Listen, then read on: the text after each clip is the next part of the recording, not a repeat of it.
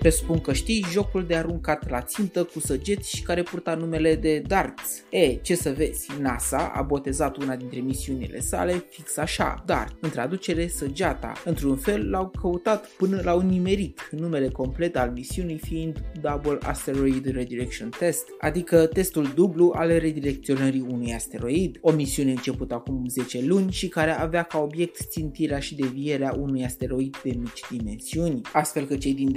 Departamentul de Apărare Planetară din cadrul NASA au țintit către Dimorphos, un corp ceresc cu un diametru nu mai mare de 160 de metri și care orbita în jurul unui alt asteroid și mai mare de aproximativ 780 de metri. Prima parte a misiunii s-a transformat într-un succes pe data de 26 septembrie, când au fost primite de către centrul de comandă ultimele imagini ale navetei spațiale înainte de prăbușire, iar acum, săptămână de săptămână, se vor aștepta imaginile venite de la Lysia Cube, un mic satelit cubic care va oferi informații ajutătoare privind noua traiectorie a asteroidului luată la țintă și care va trebui să confirme reușita celei de-a doua parte a misiunii spațiale, parte în care inginerii agenției spațiale speră ca forța kinetică pe care impactul a avut asupra asteroidului să devieze acestuia traiectoria cu un procent. Pe hârtie pare că nu e mult, dar având în vedere distanțele enorme de parcurs a acestor asteroizi, într-un scenariu real în care ar fi nevoie de devierea unui astfel de tip de pericol la adresa planetei noastre, chiar și acel procent poate reprezenta diferența dintre extinția sau supraviețuirea rasei umane. Hai că am făcut-o să sune puțin cam tragic ultima frază, dar ca să fiu pe aceeași notă cu subiectul, mă apropii de final cu ultima replică pe care Bruce Willis a zis-o în celebrul film Armageddon,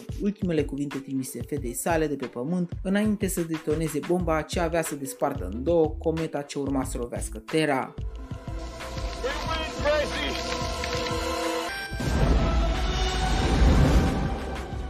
Bogdamen sunt și sper ca omenirea să găsească mereu cea mai bună soluție pentru a se salva indiferent de amenințarea apărută. Pe curând!